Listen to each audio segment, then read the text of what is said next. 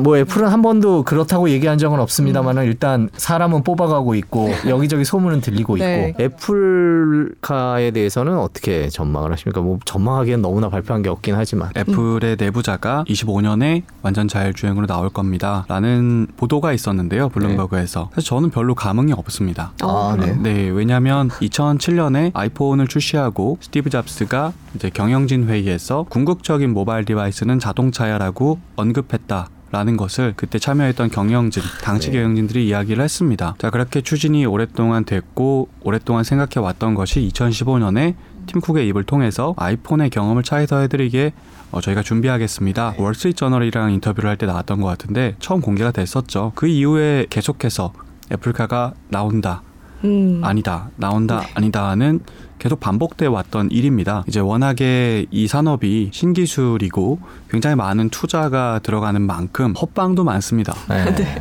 돈이 많이 몰리니까 네, 그렇죠. 컨셉만으로도 그렇죠. 투자를 받을 수도 있기도 하고 그런 헛방이 많은 산업이기도 음. 해서 전 제 눈으로 보기 전까지 믿지 않거든요. 아, 네. 테슬라에 대해서도 마찬가지였습니다. 2019년 이전까지는 테슬라를 전기 자동차 회사로만 볼수 밖에 없었기 때문에 네. 제가 확인할 게 많지 않아서 그러니까 마찬가지입니다 애플도 음. 눈으로 뭔가 보여줄 음. 수 있는 제가 확인할 수 있는 직접적으로 밝히지 않는다면 저는 간접적 데이터를 갖고 판단할 수밖에 없는 거죠 그러면 간접적 데이터는 그런 겁니다 자율주행을 하려면 인공지능이 필요하다 인공지능이 없는 자동차는 지하철과 크게 다를 바 없는 것 같습니다 정해진 노선을 정해진 작용 반작용으로 움직이는 차는 네. 자율 자동차라고 얘기할 수가 없죠 그럼 자율 자동차를 하기 위해선 데이터를 확보해야 된다는 걸 계속 말씀드렸습니다 말씀드렸습니다. 데이터를 얼마나 확보하고 있는지는 공개가 됩니다. 이제 애플도 애플카 프로젝트를 통해서 데이터를 얼마나 쌓는지가 매년 나옵니다. 애플이 이제 2018년에 약 7만 마일을 쌓았습니다. 테슬라와 비교할 것도 없고 크루즈나 아르고 자율주행 개발 회사들과 비교해도 반의 반도 안 되는 수준이었습니다. 음. 근데 2018년 7만 마일의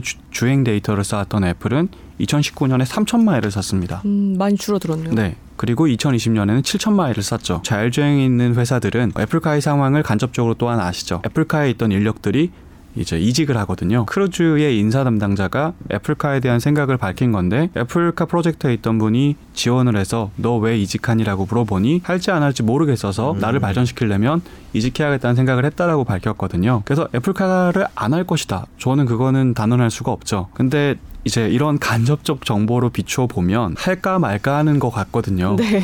그래서 저의 애플카에 대한 입장은 나온다면 굉장히 재미있을 것 같다. 음. 근데 간접적 정보로 판단을 해본다면 정말 나올까 언제 나올까 정말 모르겠다. 어. 네 이런 게 제 생각입니다. 음. 할까 말까 하다가 타이밍 놓치는 거 아닌가요? 지금 뭐 테슬라나 자율주행 회사들이랑 계약 맺으면서 그렇게 하고 있는데 뭐 늦으면 안 되는 거 아닙니까? 어 선도 업체가 길을 만들면 등산을 할 때도 등산로가 있으면 더 빨리 그렇죠. 올라가죠. 네. 이제 애플이 테슬라가 왔던 길을만큼이나 시간이 걸리지는 않을 겁니다. 그리고 워낙에 뛰어난 데이터 기반의 회사기 때문에 구글과 같이 역량을 갖고 있겠죠. 근데 명확한 건 시간이 길어진다는 건 늦게 하면 할수록 불리해지는 것은 사실인 것 같습니다. 요즘에 루, 루시드가 난리인데 차는 이뻐요.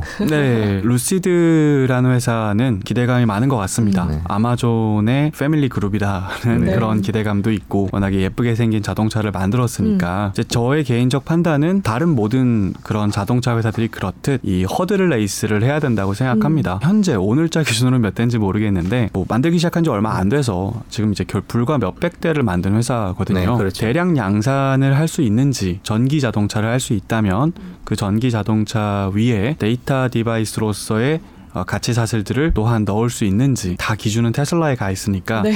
테슬라와 비슷한 역량을 갖춰갈 수 있는지를 검증하기 위해선 수많은 단계들이 있을 거거든요. 네. 그 첫 번째는 대량 양산이 가능한지일 거고요. 이렇게 비교하는 거죠. 테슬라가 이제 허니문 기간일 때 상장을 하고 Model S를 만들기 시작하고 초반에 꿈만 가득할 때 그때 이제 valuation과 비교를 해서 많이 루, 리비안이나 루시드를 보시는 것 같습니다. 네. 테슬라가 초반에 허니문 기간에 PSR이 매출액 대비 시가총액의 한 30배 정도 됐었거든요. 네. 그래서 리비안 루시드도 그런 비슷한 논리를 적용하는 경우가 많은 것 같고요. 다만 아쉽게도 리비안 루시드는 아직 매출을 기록해서 공개한 바가 없습니다. 네 그래서 그 또한 이제 또 허들입니다. 그리고 리비안은 이제 아마존 call이 많이 섞여 있는데 그렇죠. 테슬라는 자기가 주체잖아요. 아마존 family는 아마존이 주체거든요. 네. 아마존이 연간 70조 이상 쓰고 있는 물류비를 영해 수렴하게 만들기 위한 이동 수단을 만들기 위한 포석입니다. 아, 배달 비용을 줄이기 위해서요. 네. 예. 그러면 이제 이건 또 테슬라와는 다른 거거든요. 음. 그래서 조금 검토할 게 많다라고 저는 생각을 하고요. 루시드 같은 경우에는 굉장한 역량을 보여준 부분이 있죠. 자율주행을 하기 위한 컴퓨터가 안에 들어가야 되고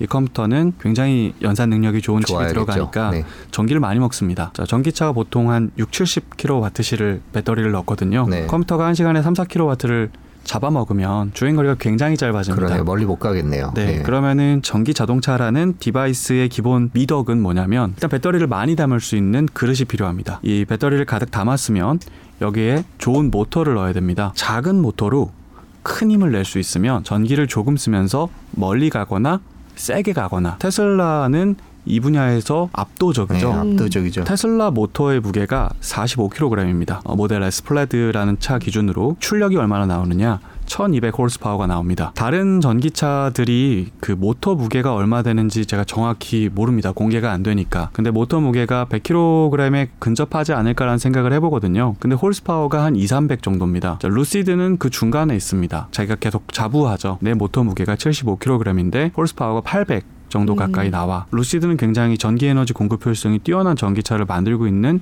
그런 기술이 있는 회사임은 분명하고 그런 강점에 대한 기대감도 주가에 녹여져 있는 것이 아닌가라고 생각을 합니다. 그럼 테슬라, 리비안 뭐 이런 회사들 말고 저희가 좀 주목해야 될 회사가 있을까요? 어떤 회사들이 있을까요? 뭐 테슬라가 워낙 앞서가서 한때는 테슬라 대 뭐 엔비디아 진영이다. 자율주행 그런 얘기들도 있고 했었는데요. 그러니까 이게 하나의 산업이 이제 아닌 거죠. 현대차의 경쟁자는 누군가요? 어, 그러면 폭스바겐, 토요타, GM 이 하나의 산업에서 경쟁자들을 뽑았다면 지금은 말씀하신 것처럼 모빌리티 데이터 플랫폼 기업인 테슬라, GPU 기반의 다양한 비즈니스 모델을 만들고 있는 엔비디아, 뭐 중국의 스타트업 근데 위탁 생산을 맡기고 있는 니오 음. 아, 니오도 네, 이런. 친구도 예. 있고 범위가 굉장히 넓은 것 같습니다. 예를 들어 저는 바이두도 굉장히 좋은 경쟁자가 될 것 같다는 음. 생각을 하고요. 음. 한때는 중국의 구글이라고 불렸지만 네. 기업 가치가 많이 하향 조정되긴 했지만 mobility에 대한 준비는 많이 했다라고 봅니다. 음, 네. 주가가 오를 것이냐 내려갈 것이냐를 떠나서 이 회사는 지난 5년 동안 자신의 인공지능 플랫폼을 그 전 세계 450개 기업에게 공유해서 음. 데이터를 확보하는 노력을 해왔거든요. 그리고 이제 올해는 길리 자동차에게 9조 원을 투자하며 바이두카를 양산하는 것에 대한 포석을 보여준 회사이기도 합니다. 중국의 구글이 이제 자동차 시장에 굉장한 엣지를 갖고 들어오는 상황이기도 하고 엔비디아 같은 회사가 게임할 때 GPU 만드는 회사라고만 생각하는 경우가 있을 수 있는데 자동차 시장에서 그리고 인공지능 훈련소 시장에서 어마어마한 성과를 또 내고 주요 자동차 업체들과 협업하며 이 솔루션을 개발하는 회사로 또 부각받고 있고 한국 자동차를 커버하고 있는 제 입장에서는 경쟁자가 굉장히 다양해지고 있다. 그것이 테슬라 입장에서 보나 현대차 입장에서 보나 굉장히 다양한 경쟁자들이 이 시장으로 들어오고 있다 이렇게 생각을 합니다. 오늘 긴 시간 너무너무 감사합니다. 아닙니다. 테슬라가 또 하나 뭐 일 내면 다시 한번 꼭 나와 설명해 주시기. 네, 여기서 미리 확답을 주세요. 아, 다음에 네. 꼭 나오실 거예요. 네, 저희가 섭외가 너무 힘들어서. 아예 알겠습니다. 예, 고맙습니다. 감사합니다. 예, 감사합니다. 네, 감사합니다.